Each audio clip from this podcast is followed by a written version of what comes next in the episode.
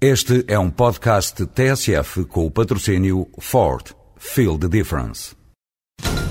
Olá, senhores ouvintes. Vamos tentar entrevistar o condutor do Ford Focus WRC. Aí vem ele.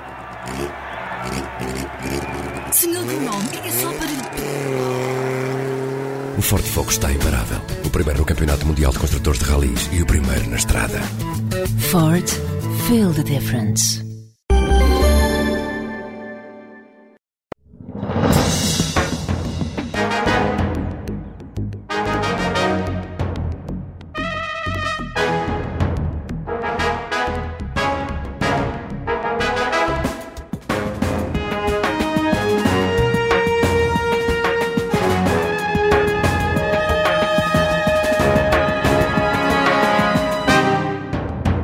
Dr. Fernando Ruas, bom dia. Obrigado por estar connosco nesta edição do programa Palavra de da TSF e do Diário de Notícias. Uh, o Presidente da República, Cavaco Silva, enviou a Lei das Finanças Locais para o Tribunal Constitucional em apenas quatro dias. Esta, este facto gera-lhe alguma expectativa? Como, como interpreta?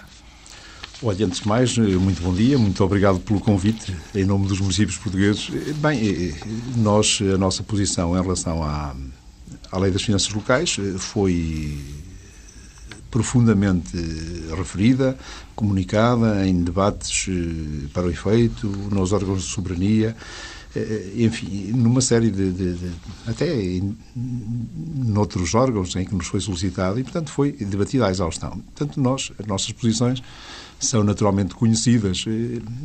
A decisão do Sr. Presidente da República tomamos apenas como um registro no momento em que ainda falta que a lei cumpra, digamos, esta etapa final. E, portanto, como esperamos com expectativa a decisão do Sr. Presidente da República, assim esperamos naturalmente a resposta do Tribunal Constitucional. Mas acrescenta-lhe alguma expectativa o facto de desta decisão ter sido tomada em tão curto espaço de tempo? Acha que há margem aqui para que a lei possa ser ainda melhorada? Bem, nós estamos a contar com isso, naturalmente. Ela vem, digamos, na sequência também de questões que tínhamos levantadas e, portanto, esperamos que haja ainda correções. Sempre estivemos nessa postura, mas é óbvio que, digamos, o nosso comentário final, já que as nossas posições são perfeitamente definidas em relação à lei, reservamos-los para a decisão final também. Já agora, isso não invalida que não continuemos a achar uma lei má. Uma lei que, de facto, gorou as expectativas dos municípios e, naturalmente, das populações. Sr. Presidente, mas esta questão que está em cima da mesa, que, que o Sr. Presidente suscitou ao Tribunal Constitucional, que é a de cobrança do IRS diferenciado conforme os municípios, não é talvez a questão central de que os municípios reclamam em relação a esta lei. Resolvida esta questão do IRS, eventualmente, enfim, com alguma mudança na lei que o Governo aceite fazer, a lei continua a ser negativa para os, para, no, no, no, vosso entender? Eu não sei que, qual é a versão final da lei. Vamos é aguardar por ela, porque, inclusive, algumas correções eh, que sabemos que lhe foram eh, operadas não são do nosso conhecimento definitivo. Portanto, eu diria que eh, se a lei não for alterada no, nos seus aspectos substantivos, é evidente que para nós não continua a ser uma boa lei. E os aspectos substantivos são, de facto, estes. A lei, para nós, é uma lei que dá uma machadada na autonomia do poder local.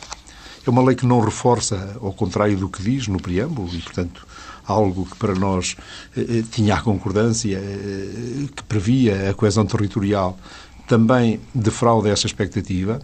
E mesmo naquilo que se diz que é uma lei amiga do ambiente, eh, também achamos que se podia ir muito mais longe, já que eh, há municípios que, a coberto desta situação de privilegiar o o ambiente recebem 800 euros por ano, o que significa que eh, também não é por esse aspecto que eh, alguém preserva, eh, digamos, este setor.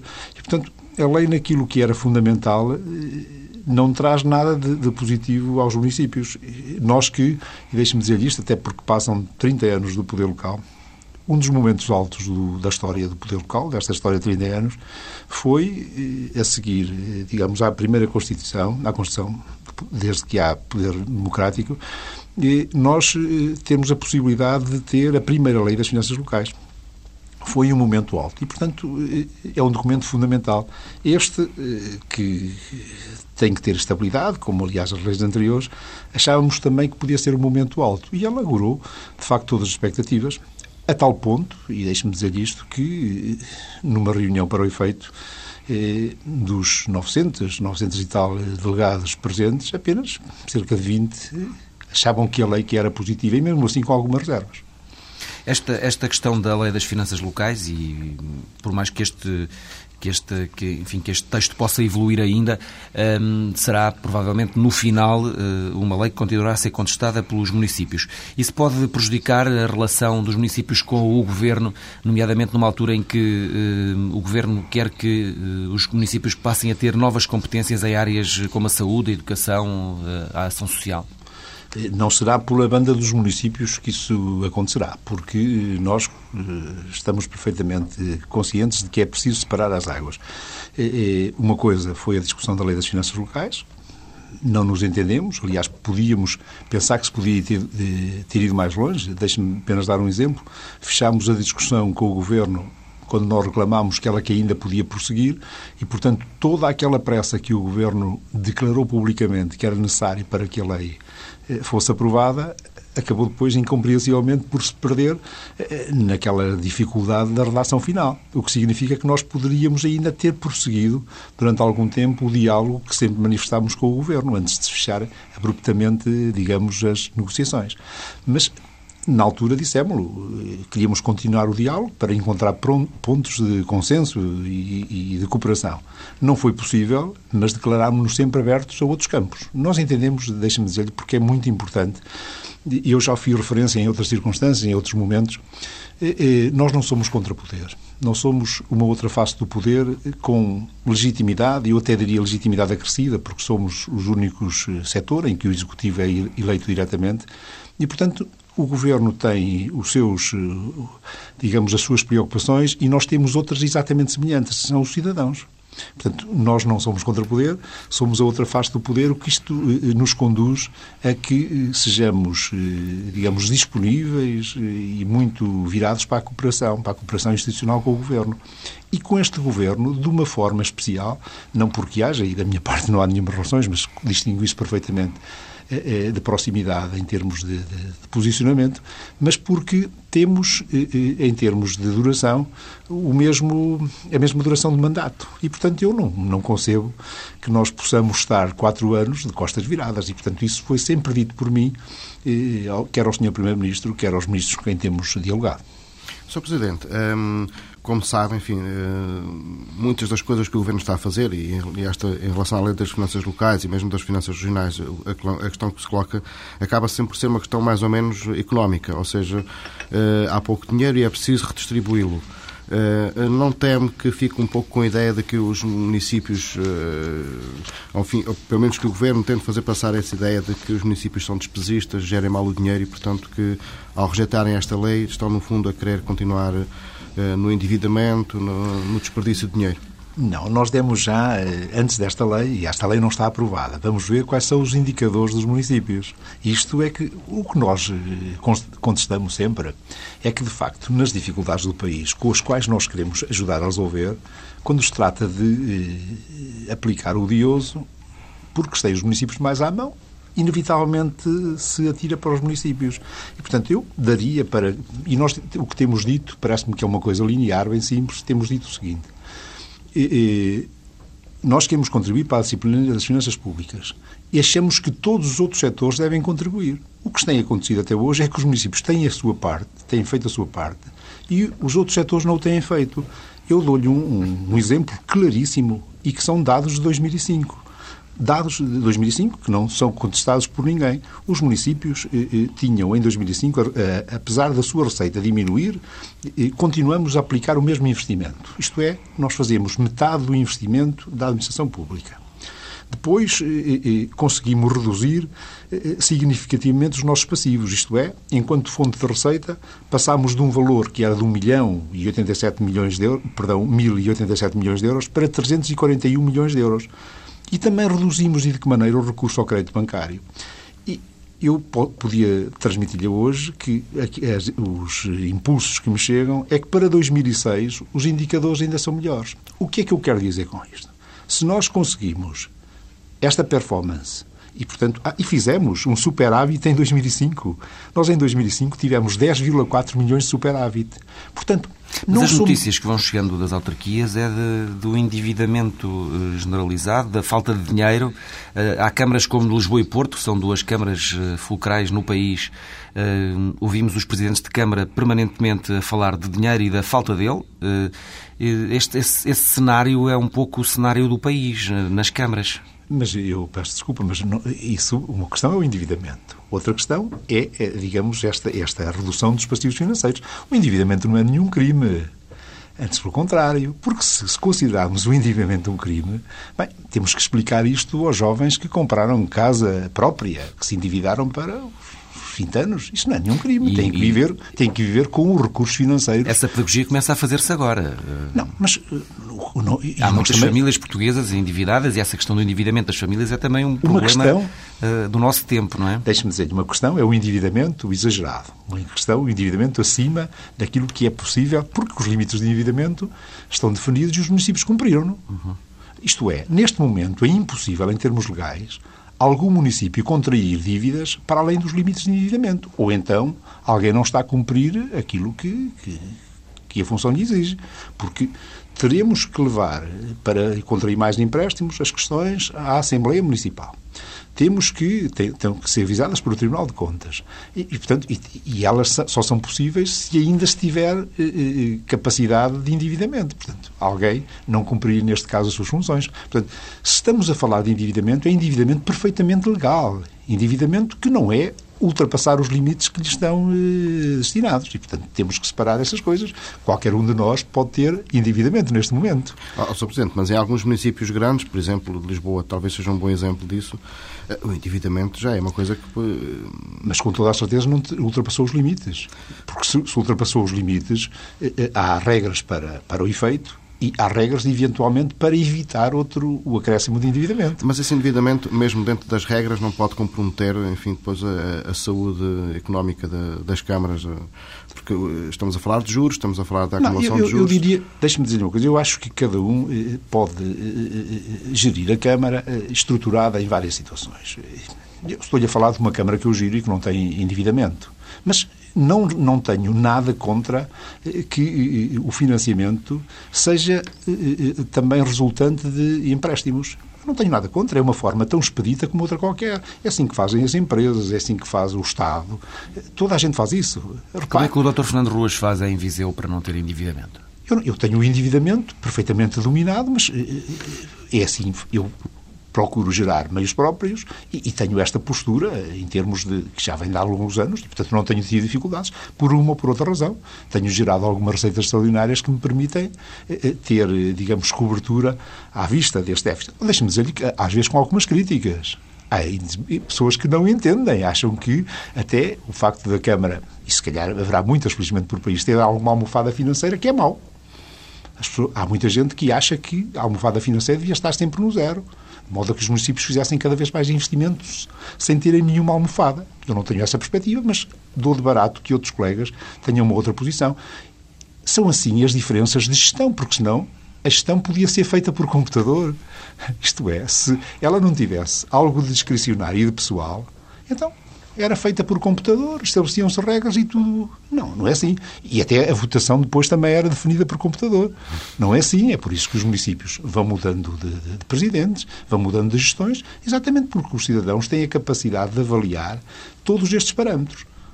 Mas uh, o cenário de de deficiência uh, a nível uh, financeiro na generalidade das autarquias manieta neste momento muitos autarcas pelo país inteiro. Mas não é o, o, a situação agregada. Haverá naturalmente exceções a confirmar a regra, mas a situação agregada, e esta para nós é indesmentível, é que em 2005, o último ano por qual se pode fazer contas, 2006 não terminou, super, os municípios tiveram um superávit. Um superávit quer dizer que tiveram uma diferença positiva. Isso significa até, em termos mais correntes, para que todos os espectadores possam eh, perceber, todos os ouvintes possam perceber, significa que, se fosse pelas bandas, pela banda dos municípios, não havia déficit público. Isto é, os municípios contribuíram para que o déficit público fosse menor. E, portanto, custa-nos, e é por isso que nós reagimos quando, na necessidade de equilibrar as contas públicas, com as quais nós concordamos, parece que as contas públicas ficam sempre equilibradas quando os municípios, eh, eh, ou melhor, atirando as culpas para os municípios. Em termos teóricos, eu poderia dizer o seguinte. No ano 2005, pela banda dos municípios, não havia nenhuma razão para haver déficit público. Se toda a gente fizesse em 2005 o que os municípios fizeram, as contas públicas não só não teriam déficit, como teriam superávit. E, portanto, o que é que nós dizemos? Quando diz toda a gente, diz o aparelho Toda a central. gente. O governo. O governo central e as empresas eh, públicas que lhe são associadas. Nós já demos isto à estampa, por várias eh, ocasiões. Apenas cinco, cinco empresas públicas eh, do setor empresarial do Estado devem mais dinheiro do que os municípios todos juntos. Então, onde é que está o drama? Porque é que devemos estar a apontar Lisboa? Se calhar a Câmara de Lisboa é uma das maiores empresas nacionais, eh, entendida eh, no volume, eh, digamos, financeiro, no número de trabalhadores, etc, etc. Portanto, se não há drama nas empresas do setor empresarial do Estado, porque é que estamos a assestar baterias apenas nos municípios? Com esta diferença. É que os municípios têm esta particularidade de levar o investimento a todo o país. Deixe-me dizer-lhe uma coisa que eu acho extremamente importante.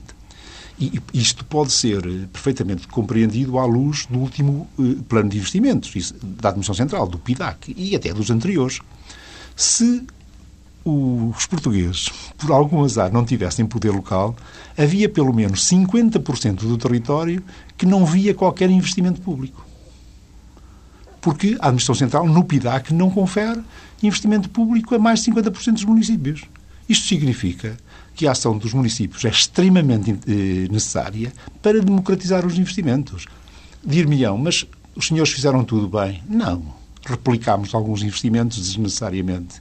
Se calhar fizemos algumas asneiras. Eh, eh, fizemos algumas asneiras, muitas vezes por via indireta, das quais só pagamos nós. Vou-lhe dar um exemplo muito concreto, que é partilhado por muita gente. Às vezes eh, faço alusão ao regulamento do, do, do ordenamento do território na paisagem litoral. E não só, e, e, e por país. Algum desses de, de regulamento foi da inteira responsabilidade dos municípios, sempre se atravessou um, um organismo da Administração Central que teve a palavra final.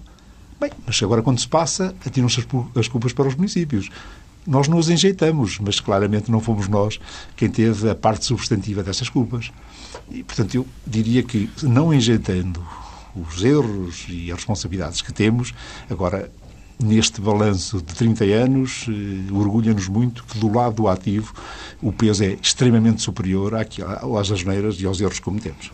Sr. Presidente, chegamos agora a uma altura em que parece que toda a gente hum, está interessada em hum, passar para aquilo que o Presidente da República chamou esta semana de nova geração de políticas de poder local, ou seja, de passarmos desta, desta fase que falou, de, das infraestruturas, de, enfim, daquilo que ficou um pouco depreciativamente conhecido pela política das rotundas, para uma, um, novos, novos poderes no, no, no âmbito das autarquias. O Governo propôs já esta semana Uh, discutir com, os, com as autarquias uh, questões relacionadas com a saúde, com a educação, com a ação social.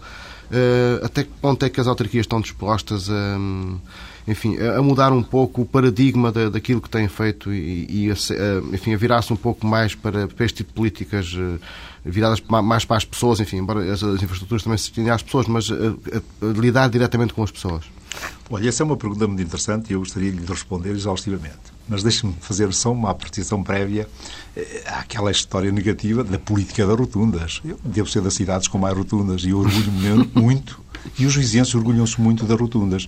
Nós não fazemos rotundas para decorar a cidade. A rotunda é um instrumento de regulação do trânsito onde vão dar estradas e de onde saem estradas. Portanto, não, não é elemento que Sabe. apareça.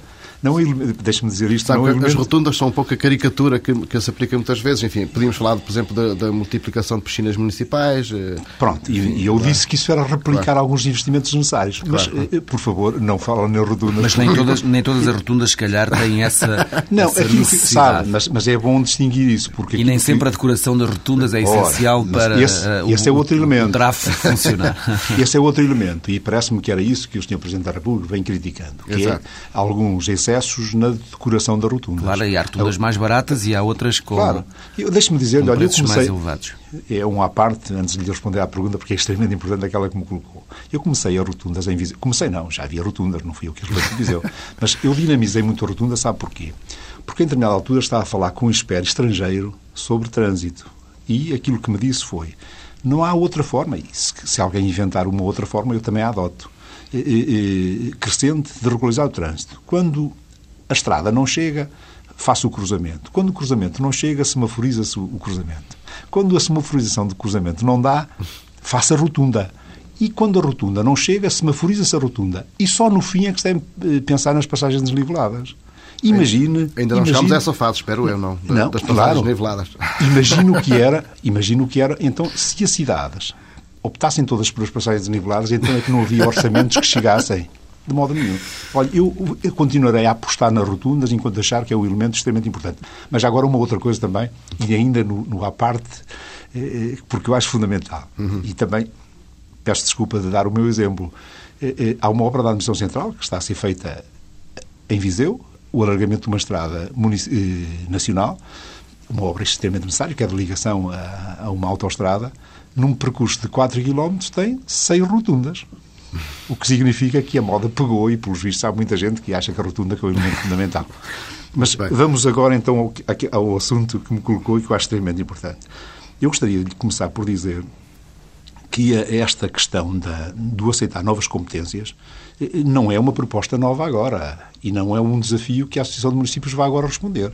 Eu noto, está escrito, no nosso Congresso de 2004, no Funchal, nós eh, já tínhamos esta posição perfeitamente plasmada a dizer que estávamos disponíveis para novas competências.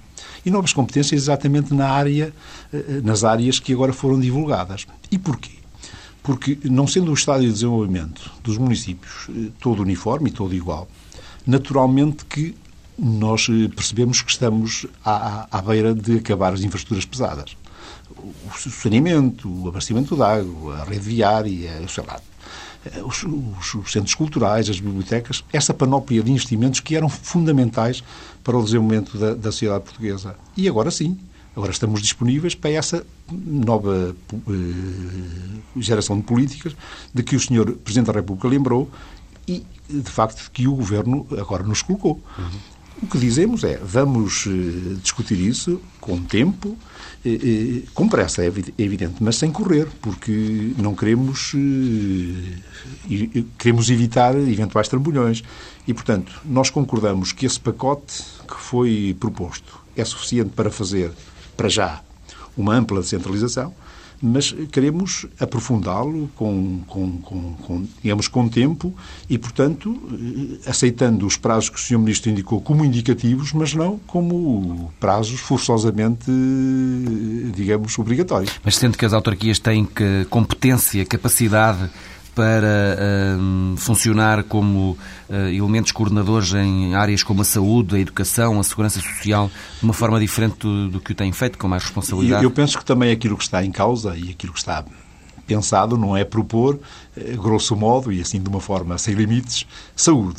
Toda a saúde, se- a educação, toda a, educação, toda a segurança social. Portanto, Claro, é, em cada um, é em cada um haverá setores escolher. Claro, escolher aquilo em que as autarquias podem, de facto, fazer melhor. Agora, deixe-me dizer que esta proposta e, e o facto de entidades eh, digamos, de reconhecido mérito, as mais altas individualidades, como o Sr. Presidente da República, referirem esta possibilidade, enche-nos de orgulho, porque é sinónimo de que acham que os municípios, pela questão da proximidade, podem fazer melhor e desempenhar melhor as essas competências do que a Administração Central. E essa é uma condição que nós também pomos. E isso eu deixo aqui a garantia absoluta. Quando começarmos as negociações e quando estivermos a terminar as negociações, nós só aceitaremos novas competências desde que convencidos de que as exerceremos melhor do que a Administração Central. Porque esse para nós é, digamos, o aspecto fundamental. Novas competências para os municípios mercê da proximidade, mercê deste conceito de subsidiariedade, fazerem melhor essas novas competências do que aquelas que são feitas na Administração Central. Normalmente essas negociações querem, querem dizer também uh, negociações de verbas. Mais competência significa mais dinheiro para isto, mais dinheiro para aquilo.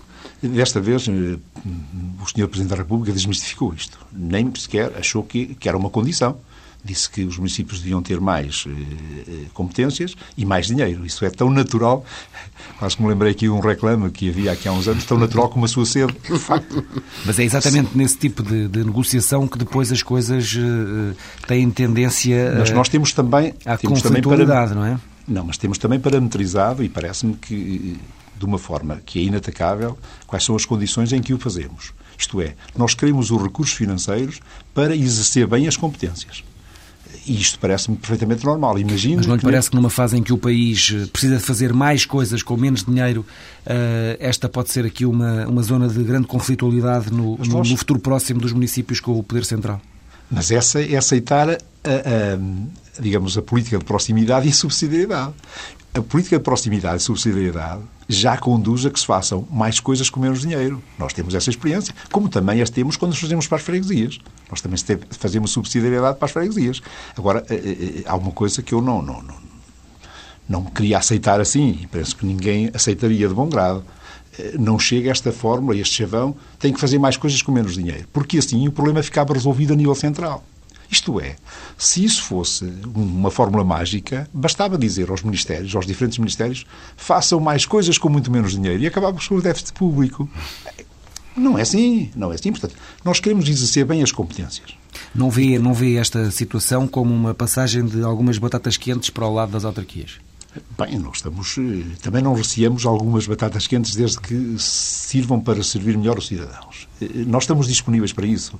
Eh, deixe-me dizer-lhe que uma das coisas com que o senhor, o senhor Primeiro-Ministro e o senhor Ministro com quem temos relações mais frequentes. Pode contar é que nós partimos para estas negociações com franqueza, como sempre pomos, com vontade de colaborar não temos nenhum partido nenhuma posição de princípio para não eh, eh, colaborar com o Governo ou para tentar extorquir eh, mais dinheiro ao Governo. Não nos move isso. Tanto que não queremos esta, esta junção eh, eh, de qualquer equilíbrio ou de qualquer compensação por termos, na nossa opinião, sido maltratados na lei das finanças locais. Achamos que uma coisa é um capítulo que passou, ou que passou, ou que está para passar, e que tem a nossa posição, que é conhecida. Outra coisa é uma discussão ampla e franca sobre um capítulo extremamente importante, que é esta hipótese da descentralização de competências. Sr. Presidente, já agora gostava do seu comentário em relação a este, este capítulo. Eh, eh, este Governo eh, andou a encerrar maternidades e até a encerrar escolas e agora vai devolver aos municípios a gestão de algumas unidades, enfim, do âmbito escolar e do âmbito da saúde. Não teme que se abra aqui, até mesmo que se abra aqui alguma caixa de Pandora de que cada município queira ter a sua unidadezinha para, para gerir em vez de, de uma malha um pouco mais larga onde ela, onde ela fosse necessária? Ou seja, pois. isto coloca a questão do, do associativismo, de, de, de, eventualmente de uma, de uma estrutura de regionaliza, regionalizada intermédia que, que, que, que não existe isso coloca a questão de saber o que é que vai ser feito eh, com eh, a lei que está aprovada, a chamada reforma Relvas. Nós temos que lhe dar eh, sequência, saber se ela essa morreu. Lei está, essa lei está mais ou menos congelada, não é? Está bem, mas congelada pode-se tirar. As pessoas também, também congelam os produtos no frigorífico para depois tirarem quando der jeito e quando forem necessários. Congelar não foi morrer, e, portanto, nós queremos é saber o que é que é feito dela, porque deu muito trabalho a quem definiu, a quem se envolveu na sua discussão. E, portanto, eu acho que era melhor, de uma vez por todas, ou descongelá-la de vez, ou, digamos, pô-la no, no, no, recipiente do lixo. Agora, não pode ficar assim, eternamente congelada. E, portanto, isso dava resposta, na nossa perspectiva, a eventuais situações como esta. É uma forma de associativismo eh, especial, porque está perfeitamente definida as atribuições e competências que estavam definidas como uhum. vindo do patamar superior da Administração Central e que subissem do patamar inferior das diferentes eh, câmaras associadas. Achamos que é uma outra forma, mas naturalmente que haverá outras. Sendo que hoje é mais fácil eh, associar municípios eh, do que há 30 anos ou há 25, quando o poder local estava a dar os primeiros passos? Ou mantém-se ainda um clima de grande rivalidade, principalmente entre zonas que estão muito próximas umas das outras? Não, não sinto isso. Antes, pelo contrário, acho que se tem facilitado e de que maneira. E a prova é esta. Mesmo eh, congelada, estas- esta reforma de que falámos há pouco eh, nasceu de baixo para cima, isto é, não foi imposta. Os municípios associaram-se livremente. E, portanto, eh, associaram-se livremente, eh, estando a contar de que poderiam exercer melhor eh, competências que têm isoladas, passando-as para essa nova entidade eh, sei lá, no setor cultural, no setor desportivo, eh, em tantos setores, agora com novas competências, podia ser perfeitamente utilizada para o setor eh, dos que estamos a falar, educação, saúde, bem, mas também estavam no- na, na predisposição de receber, por contratualização, tarefas que descessem da Administração Central. Era, é uma, era uma boa base para, eventualmente, concretizar estas novas competências, mas admito que haja outras. Sr. Presidente, nestes 30 anos eh, de poder local, muita coisa foi feita. A distribuição da água, os esgotos, o lixo, a eletricidade eh, são hoje eh, situações resolvidas praticamente no país inteiro, mas nós temos a sensação de que existem dois países e os números eh, levam-nos para essa eh, conclusão. Ahm, Como é que as autarquias veem também no futuro eh, este problema de haver aqui uma assimetria significativa eh, no, no país? Por isso é que foi a nossa reação em relação a uma das de que nos motivou a estar eh, frontalmente contra esta lei das finanças locais. Mas chegámos aqui também com alguma culpa das autarquias ou não? Alguma culpa haverá, naturalmente, mas eh, eh, vamos lá ver, se não houver os meios, eu, eu, eu acho é que o país seria muito mais assimétrico se não fosse o efeito do poder local, por razões que lhe disse há pouco. Mas as pessoas, por exemplo, no interior, que antigamente não tinham água, hoje tendo água, tendo eletricidade, tendo tudo resolvido, acabam por não querer também ficar no interior. As, as autarquias não têm conseguido fixar as pessoas, Porque enfim, em zonas... Porque a discriminação. É Eu peço desculpa, porque a Diga. discriminação não se resume a isso só. É, é, não se resume. E por isso algum, alguma postura dos autarcas reivindicativa quando lhe fecham maternidades, escolas, mesmo às vezes concordando com o valor ou com a, com a avaliação economicista. Isto é, às vezes pode ser o único, ou podem ser muitos elementos estruturais de fixação das pessoas. Só que as pessoas não se fixam apenas por terem os esgotos, a eletricidade, etc, etc. Há outras coisas que levam as pessoas a deslocar-se. Olha, leva-se a deslocar onde houver centros de poder, levam naturalmente a deslocar-se onde houver outras infraestruturas que nunca veem. Eu, não, se quiser apanhar um avião, não o apanho na cidade onde moro. Eh, eh, eh, Pese embora lá tenha um, um aeroporto regional Aeroporto. Que nunca teve qualquer investimento por parte da Administração Central. E, portanto, há outras formas eh, de aliciar as pessoas, eu penso que erradamente, a deslocarem-se para o litoral. Deixe-me dizer-lhe o seguinte, eu, pode ser um chavão, mas é mais fácil corrigir as assimetrias quando os cidadãos do litoral, e penso que o perceberam, e as autoridades, de uma forma geral, perceberem que os problemas do litoral têm a ver com a desertificação do interior. Portanto, a desertificação é simultaneamente um problema para o interior, mas é também um problema para o litoral. Isso nós sabemos. Agora, como é que se sai daqui? Há uma forma que não tem sido explorada na minha perspectiva e, portanto, e há bons exemplos que permitem aferir que isso é assim é, é- e dar condições às cidades de média dimensão, eventualmente estancando as pessoas mais próximo das suas residências, dos seus lugares de nascimento. Estou perfeitamente convencido que um cidadão de um conselho eh, perto de Bragança, se eventualmente encontrar condições em Bragança onde com dignidade possa nascer e morrer, naturalmente que não vai a- a- a- para o litoral. E, portanto, não desertifica coisa nenhuma. Durante a tarde, sobretudo nos dias longos, vai ao seu conselho. Durante o fim de semana, seguramente lá estará sempre. Às vezes consegue até exercer, digamos, a sua cidadania distribuindo-a por os dois lugares, por o lugar onde mora e por o lugar onde exerce a profissão. E, portanto, essa era uma forma que têm encontrado os países desenvolvidos. O que é que nós fazemos aqui? Olha, basta ver o investimento central. E não estou a fazer nenhuma acusação a este ou àquele governo. De uma forma generalizada. Sempre que há investimentos, onde é que eles existem? No litoral.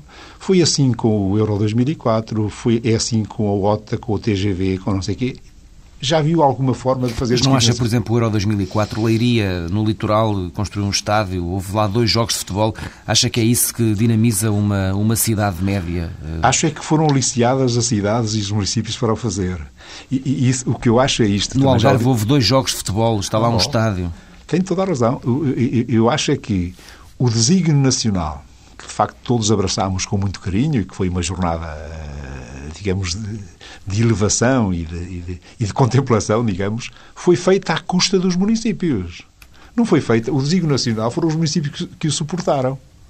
Porque aquilo que se disse foi nós estabelecemos uma percentagem agora arranjem-se. E na euforia do desígnio nacional, e se calhar, ninguém se naturalmente preocupou com quem viesse atrás. E quem veio atrás teve que fechar a porta e com dificuldades. Portanto, eu diria que até o desígnio nacional, como foi o Euro 2004, foi feito à custa do investimento municipal. Oh, Sr. Presidente, deixe-me fazer uma, uma, pequena provocação nesta, nesta questão de, de, do interior. Uh, esta diferenciação no IRS não poderia ser um, um fator de atração para os municípios mais pequenos, por exemplo? Uma boa pergunta, mas porquê é que hão de ser os 5% que são destinados aos municípios a fazê-lo? Porquê é que não seria a Administração Central que ficou com o bolo dos 95 a fazer esta discriminação positiva? Então, isso é que tem lógica. Se tem este bolo tão grande, porque repare, é bom que esclarecemos as coisas. Em termos de IRS, o que se vê, a novidade é esta os 100% que eram da Administração Central passaram agora a ser 95% da Administração Central e 5% para os municípios. municípios. E a Administração Central diz isto. Agora, os senhores destes 5%, se quiserem, isentem os vossos eh, moradores. Se quiserem, vossos... abdiquem deste dinheiro. Exatamente, e... Hum. exatamente. Bem, e nós o que dizemos é, olha, que, mas que magnanimidade.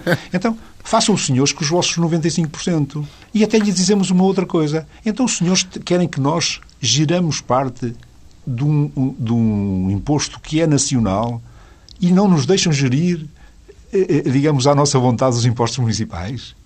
Isso é que tinha lógica. Então nós pedimos para gerir os nossos impostos municipais. E o Governo a isso diz não.